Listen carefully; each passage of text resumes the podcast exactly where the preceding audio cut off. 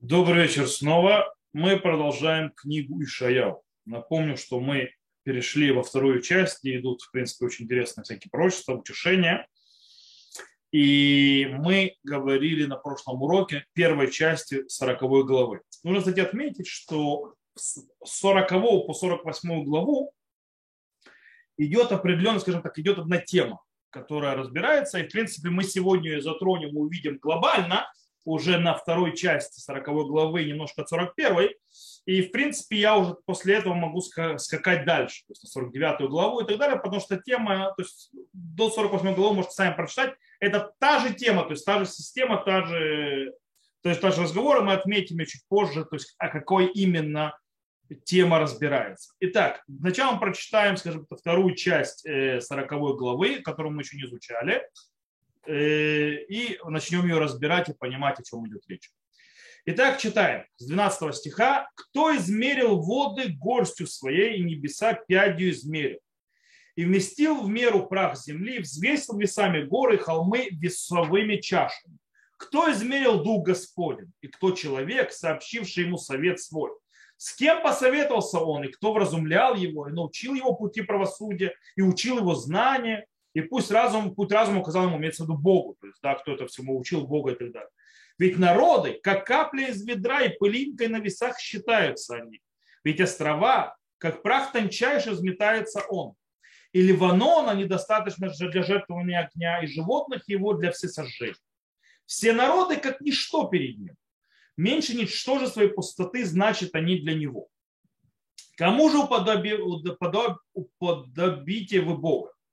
Какой образ сопоставите с ним, идола которого отливает мастер, а плавильщик покрывает его золото приделывает серебряные цепочки. Кто беден для, для такого приношения, выбирает дерево не гниющее, ищет себе мастера искусного, чтобы изготовить идолова нешаткого. Разве не знаете? Разве не слышали вы? Разве не сказано вам от начала? Разве не поняли вы основание земли? Он, тот, кто восседал над кругом земли, и жители его, как саранча перед ним.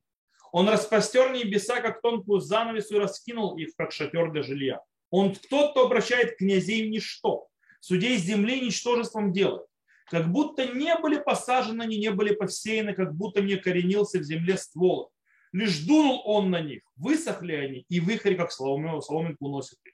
И кому подобите вы меня, чтобы я сравнил, сравним был с ним, говорит святой, Поднимите глаза ваши в высоту небес и посмотрите, кто сотворил их. Тот, кто уводит воин своих счетом, всех их по имени называет он. От великого могущества и от мощного силы никто не скроется. Для чего говоришь ты, Яков, изрекаешь Израиль, сокрыт путь мой от Господа, и суть мой ускользает от Бога моего? Разве не знаешь ты? Разве не слышишь ты? Бог вечный Господь, сотворивший в конце земли, не утомляется он, и не устает разум его не следит. Дает он утомленному силу, обессилевшему крепость добавляет. И утомятся юноши и устанут, и молодые споткнутся. А надеюсь на Господа обновят силу, поднимут крылья, как орлы, побегут и не устанут, пойдут и не утомятся. Такая вот пророчество. Нужно с ним немножко разобраться. Во-первых, сразу видно, что пророчество раскрывается с ми, ми, кто, кто, то есть такие вопросы риторические задаются э, как бы кому-то, то есть мы разберем кому. И в принципе, скажем так, центральная тема, центральная точка этого пророчества – это, скажем так, неповторимости Бога. То есть, да, то есть, что забилидают и луким, то есть неповторимость, нет такого, как он, ни в чем и, ни, и никогда. Как, то есть мы читаем, то есть, да, я вернусь назад, кто измерил воду гор свои небеса, пятьдеса измерил, выместил в меры прах земли, известил сами, сами горы, холмы весовыми чашами и так далее, и так далее, и так далее. То есть, в принципе, Всевышний находится за пределами любых границ. То есть, в принципе, ничего его не, не может ограничить. Вообще ничто. И по-настоящему, то стих этот, который мы прочитали, это стих, который описывает творение.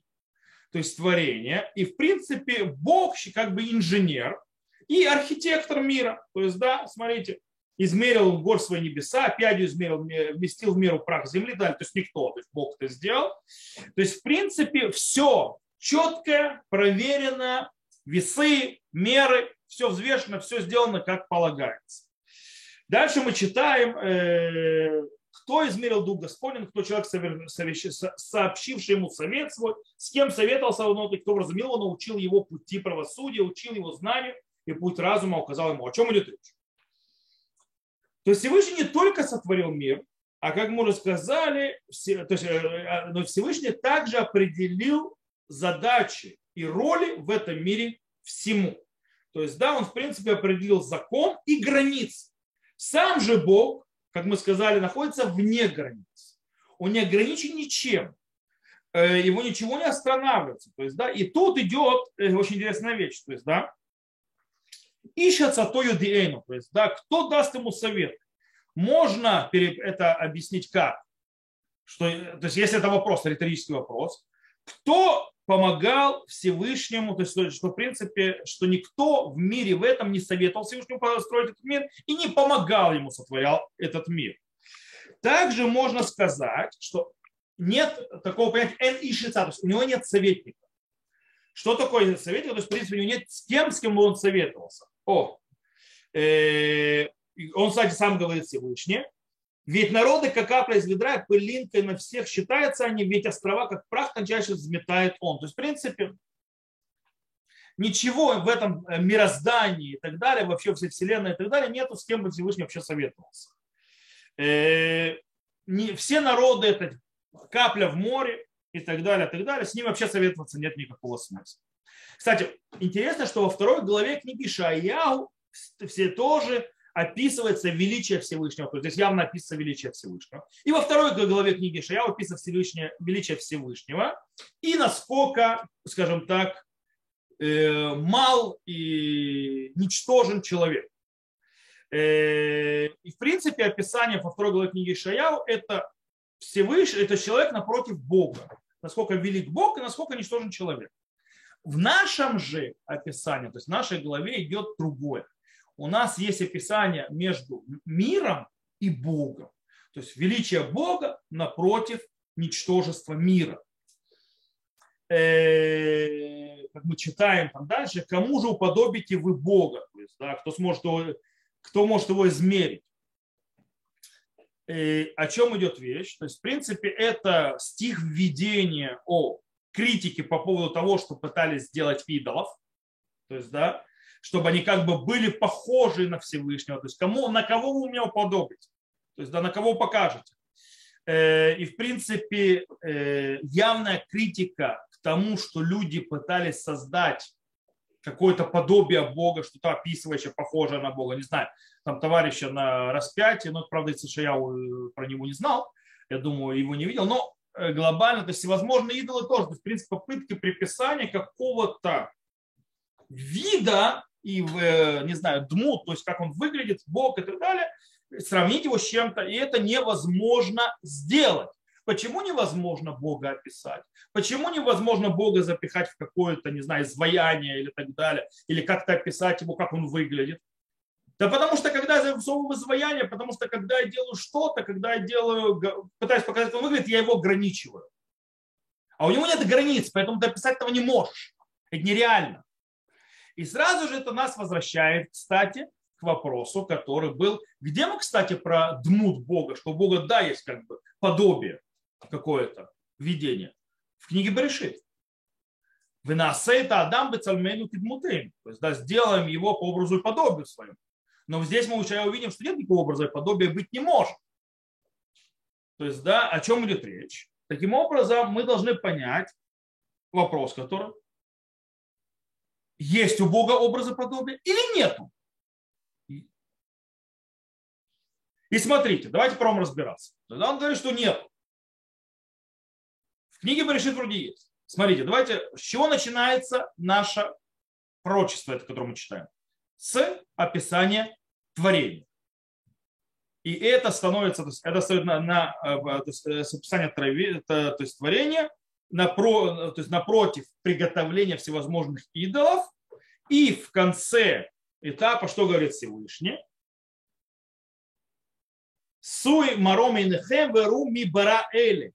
Хамуцим из парцевавли кулам шимой ты То есть, да, поднимите глаза ваши в небеса и посмотрите, кто сотворил их. Тот, кто будет воинством их счетом и так далее, и так далее, и так далее, и так далее. То есть, в принципе, э, ну, давайте уже зачитаю. Кто будет воин своих счетом, всех и по имени называет он от великого могущества, от мощного силы никто не скроется. В принципе, этот стих сразу напоминает, что? Это в молитве очень часто вы слышите. В Теилим. Моне миспар лекухавим, лехулам, шимот икра. Гадоль адунейн, вравкох литвунато эн миспар. То есть, да, считает звезды, то есть все, и всем им имена дает.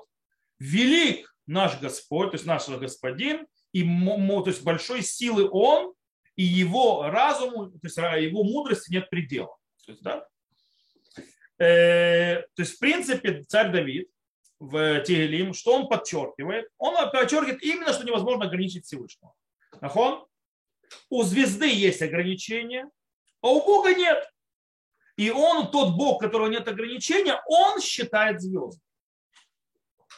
Он считает звезды. Э, и в принципе, почему? Потому что у нас обычно для звезды воспринимается у человека как вещь, которая нет конца, правильно? То есть звезды нельзя посчитать, звезды это бесконечность, это без то есть их слишком много и так далее. Э, но здесь получается, что, э, что Всевышний их считает. То есть у него есть, то есть, скажем, его мудрости нет предела. И тут очень интересный момент. Ишаяу говорит «Сума ромейнехем, веруми бараэль». То есть поднимите глаза к небу и посмотрите, кто их создал. То есть все это создал. То есть здесь на чем идет, то есть, э, акцентируется Ишаяу? На создании. В то время как царь Давид, то есть в Тигелим акцентируется на чем? На мудрости Всевышнего, что у него нет предела. Здесь о создании. Э, то есть, в принципе, что Всевышний создал мир, и он дал ему границы. У мира есть конец, он ограниченный. Несмотря на то, что нам они кажутся бесконечными. Это очень интересный момент. То есть Ишаял описывает то, что сегодня ученые э, дошли через много-много поколений, что нам кажется Вселенная бесконечная, но говорит про Ишаяу от Бога, она конечная. У Вселенной есть конец всего материального есть конец, только Бог бесконечный. То есть тот, который их создал. Нам кажется бесконечным, оно конечно. По-настоящему мы знаем сегодня, что у Вселенной таки да есть конец. Она расширяется постоянно. То есть она, поэтому у нее есть конец. Э, окей. Э, таким образом, Всевышний все создал, тоже то, что нам кажется бесконечным, и он им этим управляет. Теперь посмотрим следующий стих. То есть, да, потом начнем разбирать, то есть, да, о чем идет речь. Последние стихи вроде новая тема. То есть 27 стиха и по конец, то есть вроде новая тема, которая одно говорится к народу Израиля. То есть человек может что сказать, как говорил пророк Хискель, «А, Аза Вашем это Всевышний покинул землю. И Шаяу у нас говорит, другими словами, это он говорит так, для чего говоришь ты, Яков, и скажи, сокрыт путь мой от Господа, и суд мой сказать от Бога моего. Что имеется в виду? Э, имеется в виду, что э, Всевышний как бы создал этот мир и все. И он больше с ним на связи не выходит. То есть он на связи нет между... Э, он оставил. То есть он создал мир и ушел. На этом все закончилось. И Ишаяу выходит против этого заявления. Кстати, очень интересно, что греческие философы очень сильно, допустим, Платон считал, что то есть Бог, да, делал какое-то создание мира, и он с ним больше не на связи. Нет связи между Богом и миром. Э, Ишаяу говорит ни в коем случае, понятно, что Платон жил намного позже Ишаяу, что что не было ни одной секунду остановки, то, что называется управлением творением. Всевышний ни на секунду не оставил, не оставил свое творение. И более того, это продолжается тем, что он каждый божий день по ночам выводит звезд. То есть да, он продолжает этим всем э, управлять. То есть, да, и они, в принципе, э, это все показатели его мощности. Э, как мы читаем дальше, разве ты не знаешь, разве не слышал ты, э, Бог вечный Господь, сотворивший конца земли, не утомляется, он не устает, разум его неисследуем, то есть неисследим. Что имеется в виду? То есть, в принципе, что постоянная божественная сила, то есть божественное управление не продолжается, Всевышний не устает, ни на секунду, и продолжает каждую секунду, каждую минуту держать весь мир, управлять мир и так далее. И поддерживать верующих в Него, как мы читаем, а надеющие на Господа обновят силу, поднимут крылья, как орлы, побегут и не устанут, пойдут и не утомятся. То есть, в принципе, постоянно будут поддерживаться Всевышним, Всевышний постоянно дает силу, он управляет, он один и так далее. Все мы подытожим, выходит так. У Бога нет образа, Бог никогда не отдыхает, Бог, естественно, не оставил эту землю, Бог продолжает править. Все, что нам кажется бесконечным, оно по-настоящему конечно. Единственное, кто бесконечен, это Всевышний. И чтобы мы оставили глупости всякие, с разными с идолами и так далее. Потому что невозможно внести божественное внутрь идол. Но мы должны обратить внимание на, снова вернемся к книге Берешит. В книге Берешит, если мы читаем, скажем так, по-простому, то есть, да, к какому выводу выходим? Шесть дней Всевышний творил этот мир, правильно? Он начинает с процесса творения. А на седьмой день сказано, что ему нужно было отдохнуть. То есть, да, в шаббат вейнафаш. То есть, да, то есть э, ушел в нофаш, то есть на отдых. Э, но это не так, говорит Ишаяу. Ло вы ло. То есть, да, не уставший, то есть, э, и не обессилевший. То есть ему никакого отдыха не надо. И, скорее всего, это пророчество пришло исправить ошибку неправильного понимания при прочтении книги Берешит.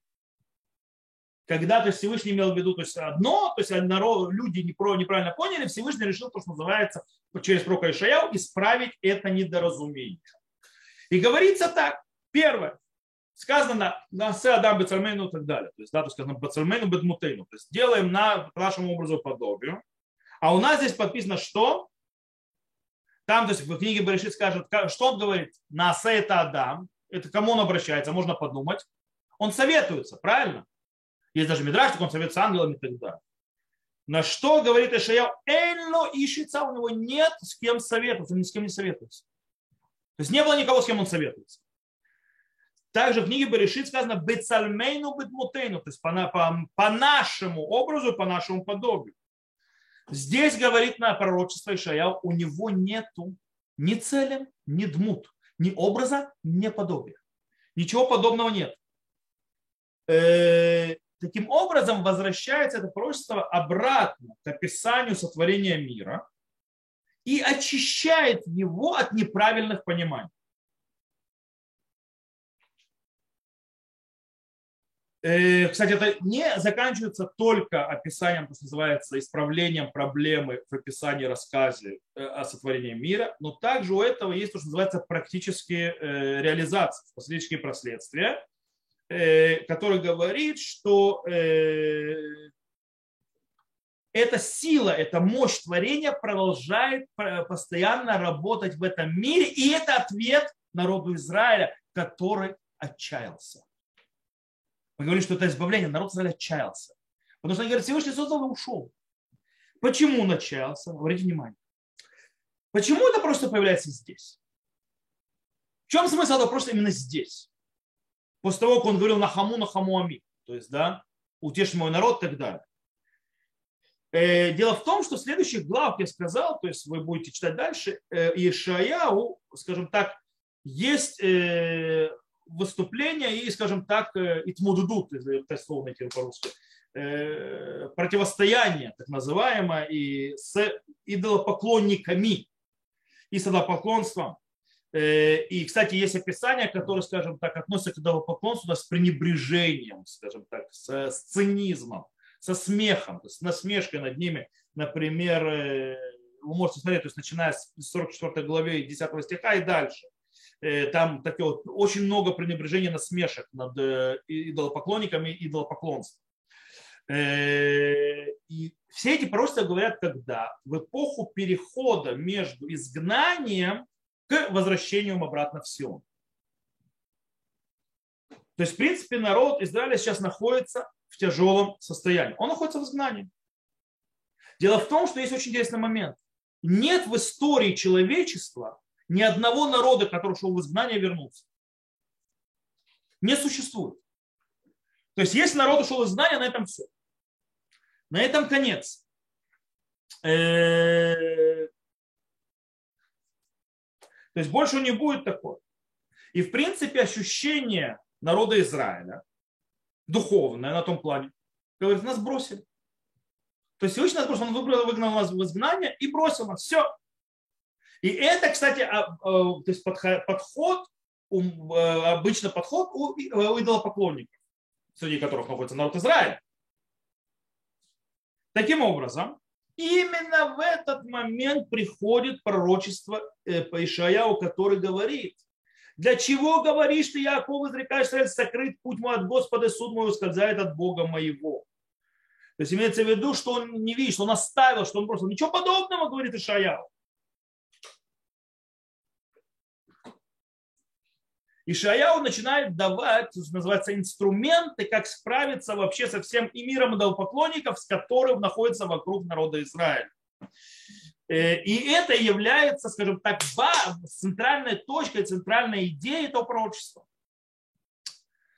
Э, и это то, что отличает его, кстати, тоже описание, вы сказали, то есть во второй главе описание величия. Если здесь описание величия, но там, во второй главе книги Шая, описание величия идет для чего? Там описание величия идет и описывается народу Израиля, сидящим в земле Израиля и грешащим. Народ Израиля в земле Израиля и грешит. Таким образом, то есть, да, в основном Ишаяу подчеркивает там грех гордыни. Мы говорили много об этом греху гордыни, который был, эта проблема. Э, и есть очень мало описаний самого идолопоклонства. То есть, да, в начале книги Ишаяу. И когда даже описывается идолопоклонство, оно идет с описанием, скажем так, э, гордыни человечества. То есть э, рядом с ним идет. И там уже говорит, то есть пророк Ишаяу напротив этой гордыни человека, вниз гавашем леваду боемау, то есть и будет Господь один в тот день и так далее, то, что мы уже учили. И это пророчество в земле Израиля. В тот момент, когда есть до сих пор свобода, когда есть еще независимость, тогда еще народ Израиля не, не порабощен и так далее, и так далее. И поэтому, э, то есть, э, э, скажем так, ну, в вопрос борьбы или спора с идолопоклонниками или как-то с ними справиться, как-то оно было внешнее, оно не было внутренним. Сейчас, то есть когда наше пророчество говорит, Ишаяу, народ Израиля, скажем так, последнее, что, последняя проблема, которая интересует народ Израиля, это гордыня. Ему не до гордыни вообще. Почему? Потому что он сейчас находится, скажем так, э, находится очень внизу, внизу, внизу, он находится в изгнании, порабощенный, покоренный и так далее, как говорится, не до гордыни народу Израиля, не до жиров. И здесь уже подчеркивается величие Всевышнего по отношению к идолопоклонникам. И это что будет продолжаться в следующих главах, то есть 40, 41 и так далее, и так далее. А не по отношению к, насколько низок человек, насколько он ничтожен перед Богом. Э, таким образом, в первой части книги Ишаяу почти не занимается вопросами творения и в основном занимается грехами человека. Здесь же он занимается чем? Кто управляет миром? Кто по-настоящему правитель мира? Бог или башки? Поэтому возвращается Ишаяу к рассказу о творении. Поэтому э, Ишаяу хочет показать, вы, ребята, ошибаетесь. Творение сделал только Бог. У него не было ни помощников, никого. Он ни с кем не советовался. Он сделал все сам. Он не ограничен ничем, поэтому у него нет ни подобия, ничего и быть не может. Вы неправильно читаете, поэтому всякие э, речуги идолопоклонников, понимание и так далее, это все бред. Всевышний не только создал этот мир один, он продолжает им управлять по сей день, и никуда он не ушел, никуда не делся. Поэтому нечего народу Израилю переживать, все хорошо, я он здесь. Всевышний. И это продолжает раскрывается дальше. Если мы переходим назад уже следующее, то есть, да, э, то есть, в принципе, уже начиная с начала 41 главы, начинает, скажем так, насмехающийся подход э, к идолопоклонникам, которые должны э, поддерживать, то есть укреплять своих башков, чтобы они укрепляли их. То есть, допустим, замолкните передо мной острова и народы, да, это 41 глава. Да обновят силу, подойдут и говорить будут, сблизимся вместе, судиться будем. То есть, что Всевышний говорит? Э, Всевышний говорит, он, э, то есть он обращается, Ишая обращается к э, идолопоклонникам, говорят, то есть, да, давайте, давай, ну, давайте посудимся, то есть, да, с Богом. Давайте разберемся, кто прав. Пожалуйста. и дойдет дальше. Кто побудил от востока того, который правду призвал спутники себе, предал ему народы и покорил царей, он обратил их в прах мечом своим, в солому развеянную луком своим. Э, то есть, в принципе, здесь, э, кстати, о чем идет речь? В кого он будет превращать в прах? О ком идет этот стих? Речь, стих, скорее идет о Корыше, персидском царе. Дело в том, что происходит огромное, скажем так, э, политическое землетрясение, не физическое, а политическое землетрясение и такой вот, скажем так, разнос и полностью изменение всего в древнем мире, когда огромная империя Вавилона падает почти без войны перед персами, перед Корышем, персидским царем. То есть правит империя непобедимая почти без войны. И это, то есть, в принципе, политическое землетрясение. После, из-за того, что Корыш поднимается к власти, вдруг начинается двигаться и включаться жернова избавления. Потому что все переворачивается, то есть, то есть э, скажем так, состояние народа Израиля переворачивается, изменяется вместе с декларацией Корыш, Ацгарат Корыш, который что говорит? Что он разрешает народу Израиля вернуться и построить храм. Таким образом, обращение Всевышнего к народам, что тот, кто, скажем так, движет с жерновами истории, как говорится в 4 стихе, кто действовал и свершил их, кто от начала призывает поколение? Я Господь первый, и с последними я тоже. То есть, что имеется в виду? Э, то есть, да, тот, кто э, то есть, на иврите очень красиво звучит, смотрите. Мипааль васа корега дорот мирош. То есть, кто это сделал, то есть, сделал, то есть, совершил, читающие поколение изначально. То есть, тот, кто высчитывает поколение изначально. Они Ашем решен. То есть, да, то есть кто это сделал? Коредо род Мирош. Все это сделал. То есть это ответ. Именно потому, то есть, то, то есть вопрос, кто прочитал поколение изначально, ответ в том, тот, кто умеет читать все поколения изначально, он это сделал. Тот, кто сказал пророчество, когда передал пророкам, что 70 лет будет изгнание, через 70 лет будет э, избавление, тот, в принципе, провернул жернова истории, разрушил Вавилонское царство почти без войны, привел Корыша к власти, и Корыш дал свою декларацию. Это ответ. В конце концов, кто всем управляет? То есть пренебрежение, да, поклонникам. Давайте проверим. То есть, да?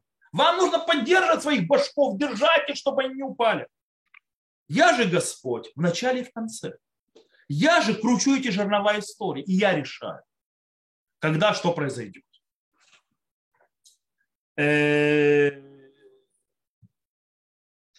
и вот очень интересно, то есть, да, вот это вот, вот то есть особое качество вот этого пророчества, что оно завязывается с Вавилоном.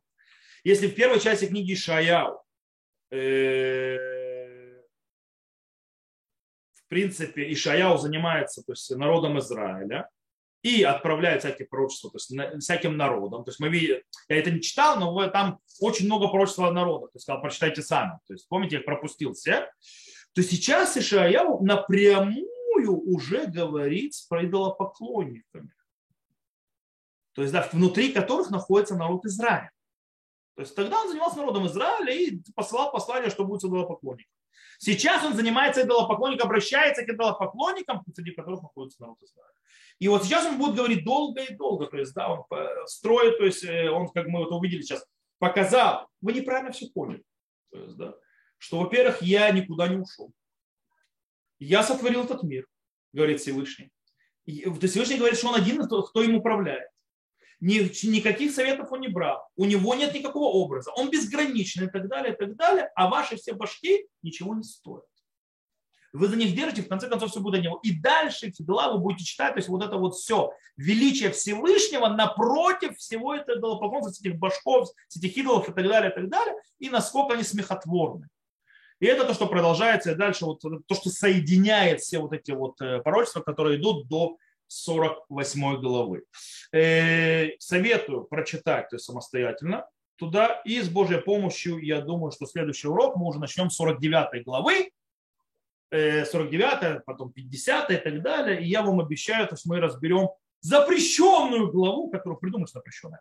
52-ю, как будто нам ее нельзя учить, как ее поняли христиане, как они неправильно ее поняли и как ее правильно нужно понимать.